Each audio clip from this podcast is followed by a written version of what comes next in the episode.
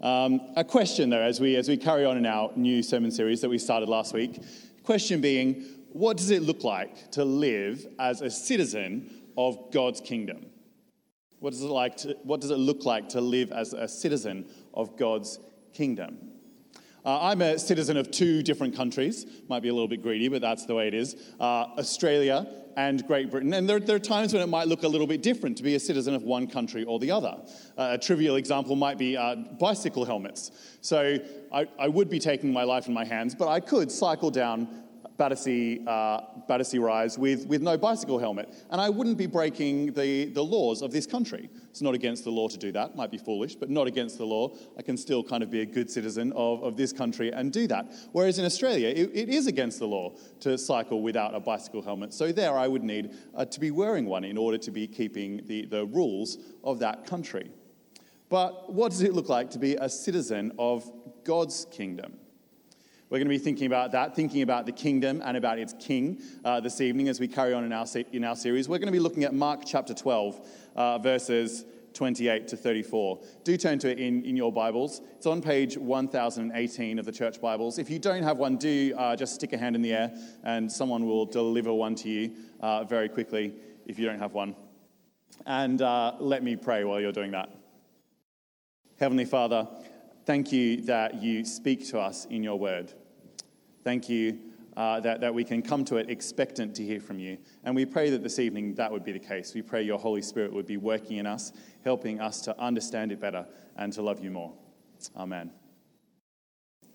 Well, in my opinion, the, one of the best television shows ever made, if not the best, is uh, The West Wing. Uh, it's uh, so good that I'm currently watching it in two different contexts. So I'm partway through season one and partway through season three at the same time. Uh, that might be a bit of a sad thing to, to admit to, but, but that's the truth. It's called the West Wing after the West Wing of the White House. Uh, in, in the US, which is, if you like, the business end of the White House. And it's about a fictional American president and his staff. My favorite character on the, on the show is a character called CJ Craig. She's the president's press secretary, and I really enjoy it when she's in, in the press room, briefing the press, uh, fielding really tricky questions from them, knocking them out of the park, and effortlessly incorporating some, some witty banter as she goes. But as great as CJ is, she has nothing on Jesus. I mean, she has nothing on Jesus in, in a number of different ways, but what I'm talking about specifically now is that she has nothing on Jesus when it comes to fielding questions. And chapter 12 of Mark's Gospel does come across as something akin to a press conference uh, at times. It doesn't take that much imagination to, to insert in uh, microphones and cameras and flashing lights. From the end of chapter 11 to our passage today, Jesus is fielding questions, and they're tricky questions, uh, but they're, they're asked with a sinister motive because they aren't questions asked in order to get answers. They're, they're not questions asked to inquire they're questions asked to entrap. We see it really clearly in Mark chapter 12 and verse 13, which begins Later they sent some of the Pharisees and Herodians to Jesus to catch him in his words. They go on then to ask him a question about paying taxes, which is designed to force Jesus into giving an answer that will either put him on the wrong side of the Jewish people and possibly even God, or to put him on the wrong side of the Romans and Caesar. But Jesus knows their hearts. He sees right through them, and he answers the question perfectly without falling into their trap. They ask other questions, which Jesus also answers perfectly, while at the same time rebuking those who are asking him the questions. He tells the parable of the vineyard, which we were thinking about with Paul last week in the first sermon uh, in this series. And not only that, but he also turns their questions around, turns them against them, showing them that they've misunderstood both God and his word. It was quite the press conference, but finally, at the beginning of our passage this evening, we get to a question that instead of being a cunning question, is a kingdom question. It's a question which, instead of being asked to entrap Jesus, seems to be genuine. It's asked in search of an answer, and the answer sheds light on God's kingdom and what it means to be a part of God's kingdom. Mostly when we hear about the Pharisees and the teachers of the law in the Gospels, they're at odds with Jesus, but not this one. We're not told, but I imagine he's been kind of uh, standing at the back somewhere. Maybe he'd come along with the intention of seeing Jesus caught out by the questions that, that were going to be asked, or maybe even to ask one of his own questions to catch Jesus out. But instead of asking uh, perhaps that question, uh, he doesn't. He listens to what's going on. He listens to the questions being asked, and he notices that Jesus is giving good answers to those questions. Jesus doesn't fall into their traps, but instead he answers the questions well. There's something extraordinary about the way that this man is answering questions.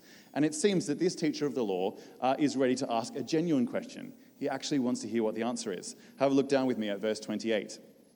One of the teachers of the law came and heard them debating. Noticing that Jesus had given them a good answer, he asked him, Of all the commandments, which is the most important? He, he, he came, uh, he heard, he, he saw things, he noticed things, and he asked a question.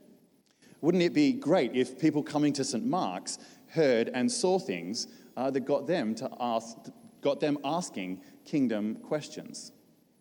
I think we can learn from this teacher in his asking of questions. Asking questions is a great thing to do. It's something that children do all of the time, isn't it? They ask endless questions about how things work, about why things are uh, the way that they are. I think sometimes they have more questions than the people that they're asking have energy to answer those questions. But they're doing it because they have so much to learn. They want to increase their knowledge. But that wears off, doesn't it? We all too easily lose our wonder and stop asking questions. But that should never be the case when it comes to God, to His kingdom, uh, to His word. There will always be something new to learn. And if we stop asking questions, it's an indication that we've stopped wanting to learn more. We've lost our sense of wonder. If you're new to Christianity, uh, perhaps if you wouldn't even call yourself a Christian, I'd really encourage you to ask questions. There are loads of questions to ask. It's something that we uh, major on in our Alpha course uh, that we run, encouraging people to ask their questions. Uh, but there won't be another Alpha course starting now until September. Uh, so don't wait until then. Uh, grab someone in the meantime, ask them questions. And if they don't know the answers, they, they will, they'll help you find them out. Maybe you've been a Christian for years, though. You know lots of answers now, and actually, uh, if you're honest, you've stopped asking questions let me encourage you to get back into the habit. Don't go away from your, your personal Bible reading without having asked a question. Don't go away from hearing a sermon without having asked a question. Not in a way that puts yourself above God's word, uh, interrogating it in a hostile way or judging it, but kingdom questions. Questions that are about God and his kingdom, and which, when answered, will shed light on those things. The question that we have here in verse 28 is a question like that. And though, unlike the previous questions, it, uh, it's a genuine question, it isn't less tricky than those questions. You might remember our series on the Ten Commandments at the end of last year and have, have that list of 10 in mind when, when you're thinking about what the greatest commandment is. But no, according to the Jewish leaders, there were 613 commandments in the Torah, which is the first five books of our Old Testament 613 commandments, 365 prohibitions, and 248 positive commandments. That's quite a few to choose from uh, when asked which the greatest commandment is. So, which is it that Jesus would choose? Well, the teacher of the law doesn't have long to wait. Uh, like with the other questions, it seems that Jesus has an answer ready straight away. Have a look down with me at verse 29. The most important one, answered Jesus, is this Hear, O Israel, the Lord your God, the Lord is one. Love the Lord your God with all your heart, and with all your soul, and with all your mind, and with all your strength. The second is this love your neighbor as yourself. There is no commandment greater than these. Jesus answers the question uh, with not one, but two commandments. Uh, and these commandments in verses 30 and 31 of our passage are the verses which we've attached to our vision statement for the year of being all in. We've been aiming to love God with all we have and to love those around us by being all in when it comes to serving, uh, inviting, being accountable, and growing our church family. And those are great things for us to be doing, but that's not where Jesus starts. Did you notice? Jesus begins halfway through verse 29 with, Hear, O Israel, the Lord our God, the Lord is one. here, and as Jesus continues on with the greatest commandment, he's quoting from Deuteronomy chapter 6, verses 4 and 5. And it's vital that he starts this way. Like with commands elsewhere in the Bible, this command to love is not just given for the sake of a commandment. It's not like God is some kind of demented dictator who just wants to boss people around and have them follow his rules. There is a reason for following the greatest commandment, a motivation for doing it. And the motivation is this Hear, O Israel, the Lord our God, the Lord is one. God's people are not told to love some distant deity. Instead, they're commanded to love the God who first loved them and who is in a relationship with them. Though, uh, though it isn't here in Mark, back in Deuteronomy, uh, the word Lord here is written in capital letters, which, when we see it in our English Old Testaments, is a translation of the Hebrew word Yahweh, which is God's name that he revealed to his people when he entered into an exclusive relationship with them, a covenant relationship. It's, it's his covenant name, the name of the God who made a covenant with his people, that, he would, that they would be his people and he would be their God. Before he gave this command, he'd already entered into a relationship with them, rescued them out of slavery in Egypt, and given them victory over their enemies. The God who commands his people to love him is the God who first loved them.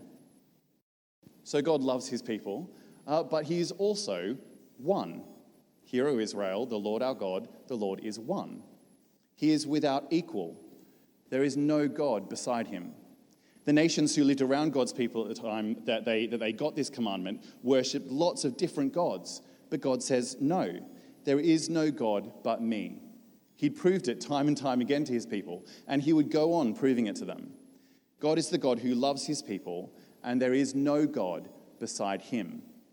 And it's only with that knowledge that God's people then, and us today, if we're following him, are commanded to love him with all our heart and soul and mind and strength. And that response from us makes perfect sense if it's true that he loves us and that there are no gods beside him. Loving God is the appropriate response in light of his love for us and there being no other gods means that our love shouldn't be divided between many gods, but that we should worship and love God alone with all that we have, with all that we are, with every part of our lives.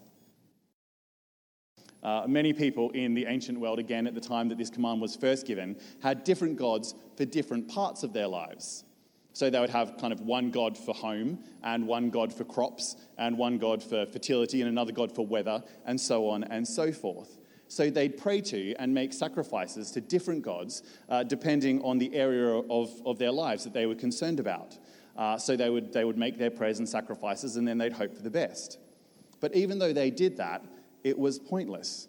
In reality, there is no God but one, and it's He that should be loved and worshipped alone. And sure, we don't do exactly what those people did uh, in ancient times, but sometimes I think that we aren't that far off. We too are at risk of having different gods for different parts of our lives. Maybe the God of money or success for our work lives. Perhaps the God of our children's success or of materialism for our home lives. Maybe the God of popularity or the God of entertainment or the God of enjoyment for our social lives. Of course, uh, none of those things are gods, but that doesn't stop us from turning them into gods, from worshipping each of them, uh, kind of like people did in the ancient world. We might even make sacrifices to them at times. We might sacrifice our time to these gods. We might uh, sacrifice our money to these gods. We might sacrifice our, even our integrity to these gods. Perhaps we're working late at work on things that could wait until tomorrow, when we could be getting to home group on time, or going home to spend time with our families, or going to have a drink with that friend who's really struggling at the moment. Sacrificing time and energy to the God of success, or to good opinion, or the God of ease.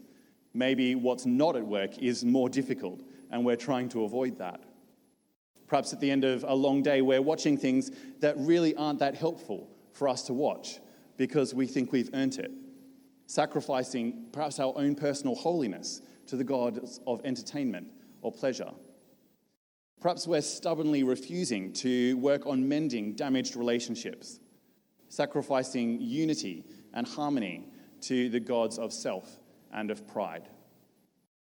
Now, lots of those things that we might be at risk of making into gods aren't bad things in and of themselves. Some of them are good things, things that God loves to give us. The problem starts, as has been said by other people before, when we start making good things into God things. I wonder what things in your life you might be at risk of making into God things. What is calling you to divide up your love so that it gets a share of the love that should be for God alone? Hear, O Israel, the Lord our God, the Lord is one. Love the Lord your God with all your heart, with all your soul, with all your mind, and with all your strength. We're to love him with all that we have in all areas of our lives. And of course, there will be decisions that we make that help or hinder us in doing that. Uh, one thing that's likely to help us is, is accountability. And all in accountability groups is one of our vision goals for this year. And groups that people are in at St. Mark's are a great way uh, for, for remembering how it is that God would have us live and encouraging each other uh, to live that way. We're to love God with all our heart, soul, mind, and strength. But I guess one might reasonably say, surely there are other things that I'm supposed to love as well, that it would be good to love, even that I'm told to love. How can I do that if all the love that I have is for God and Him alone? Or on the other end of the spectrum, someone might say, That's fantastic news. Great. If I have to love God with everything I have, then uh, that means I don't need to worry about loving great Aunt Mildred. But we see the answer to, to both of these things in what Jesus goes on to say in Mark chapter 12. Have a look with me from verse 31. The second, uh, that is the second greatest commandment, is this love your neighbor as yourself. Loving God with all we have does not, uh, doesn't mean not loving those around us. On the contrary, it necessitates loving those around us. It's true that love for God is the greatest commandment, but Jesus knew that actually we, we really aren't able to love God unless we're loving those around us as well. If we love God, we'll also be loving what He loves, and God loves people. That might uh, not always be easy for us. Sometimes it's hard for us to love people. But if we love God, that will help us to love people because His love is different from the love that we might naturally have. I once heard it described as the difference between uh, light from the sun and light from the moon. I think naturally we're predisposed to love people in the same way that the moon shines. It only shines because there's light to reflect. It doesn't generate any light of its own, and it wouldn't shine unless there was light shining on it. And naturally, I think we tend to love only that which is lovely. Uh, it's, we, we, we love something because it is lovely. The love that we have for them is only a reflection of the loveliness that is already there. But God loves like the sun shines. The sun doesn't need to reflect light from anywhere else, it generates its own light. And it's like that with God's love. It says elsewhere in the Bible that God is love. He doesn't need uh, something to be lovely in order to love it. He operates more in a kind of love first, make lovely later system. And, if, uh, if, and it's as we see uh, God's love for us, as we respond to Him with love, that He equips us to love other people in the same way that He loves us. Not based on their loveliness, on their merit, but because God loves them and tells us to love them as well. And this should change the way that we look at people, I think. Do we make assessments of people as the world would have us uh, make them sometimes, asking what they can do for me? Is this a beneficial relationship for me? What can I get out of this person? Or do we see people as God sees them, regardless of who they are, as made in his image and loved by them? Maybe asking, how can I show God's love to this person? I wonder who the person is in your life for whom you are the best placed person this week to show them God's love. Jesus adds this second commandment, uh, which he's quoting from Leviticus chapter 19, verse 18, because we can't be loving God with all that we have unless we are also loving those around us, loving what he loves. It seems that the teacher of the law, on hearing this uh, from Jesus, is pleased with Jesus' answer. as we go on, uh, reading from verse 32, it says this Well said, teacher, the man replied. You are right in saying that God is one and that there is no other but Him. To love Him with all your heart, with all your understanding, and with all your strength, and to love your neighbor as yourself is more important than all burnt offerings and sacrifices. At first, uh, that came across to me as a little bit uppity in response to Jesus, but it seems that Jesus is quite pleased with the answer. Verse 34 goes on When Jesus saw that he had answered wisely, he said to him, You are not far from the kingdom of God. We might say that this teacher was not far from the kingdom of God kind of spatially because he was right there with Jesus, who we're about to see is the king of God's kingdom. But I think that what Jesus is getting at is that he's not far from God's kingdom because he's glimpsed what it looks like to be a citizen of God's kingdom. God's kingdom, that, that context in which God's reign and rule is recognized and acknowledged and lived in light of. He's seen uh, that it's more than burnt offerings and sacrifices. And again, like with some of those other things we've talked about, these weren't bad things. They were things that God had commanded his Old Testament people to do. But they in themselves weren't enough uh, for them to show their real love for Him.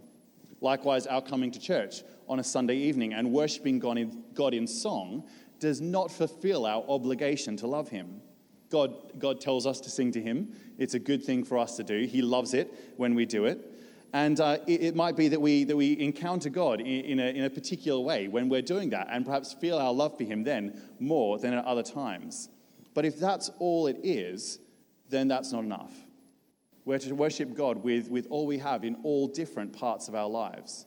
We're to put Him first, others second, and, and only then ourselves. All too often, the temptation is to do it the other way around, to make ourselves number one, to then think about other people, and perhaps think about God somewhere after that.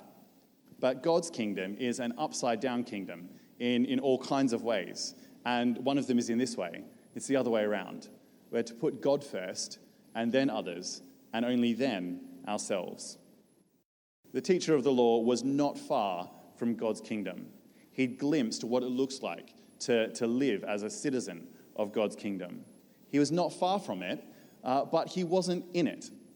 And I take it that that's because he hadn't yet recognized the kingdom's king. This uh, series that, that we're in at the moment is called Why Easter Matters. And you might have been thinking that so far what we've been talking about doesn't seem to have a lot to do with that. You might have been thinking, Nick, are you preaching the right sermon? And you could have been forgiven for thinking that. But this press conference of Jesus is taking place only about two days before the very first Good Friday. In the second half of verse 34, it says, And from then on, no one dared ask him any more questions.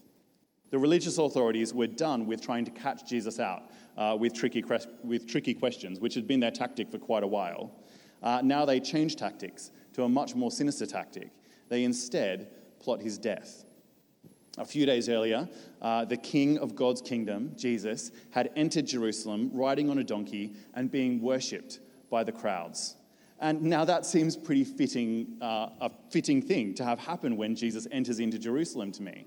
But again, God's kingdom is upside down in all sorts of ways. And Jesus' moment of glory ultimately wouldn't have been two days previously when he entered uh, the city being worshipped, but would be a few days later when he was taken out of the city and crucified. His death was his ultimate moment of glory, at least in part because without it, we couldn't hope to be citizens of God's kingdom or live in light of being that. Jesus' death gives us hope when we fail to follow the greatest command, because though we deserve punishment for not following such great and perfect commands, in his death, he took our place. He was our substitute, taking the punishment that we deserve for not loving uh, the way that we ought to. He's our hope. He's also our example. Acknowledging the King of God's kingdom and looking to him will show us how to live as citizens of God's kingdom. He perfectly loved God with all of himself at all times, and he loved his neighbors to the point of dying for them. So, as we approach Easter, let's look to the King of God's kingdom, acknowledging him as King and living as his subjects. Following the greatest command to love God with all our hearts and soul and mind and strength, and loving our neighbors as ourselves. Not in a, a legalistic way, but in response to the fact that God first loved us and that there is no God beside him. Let's uh, stand to pray.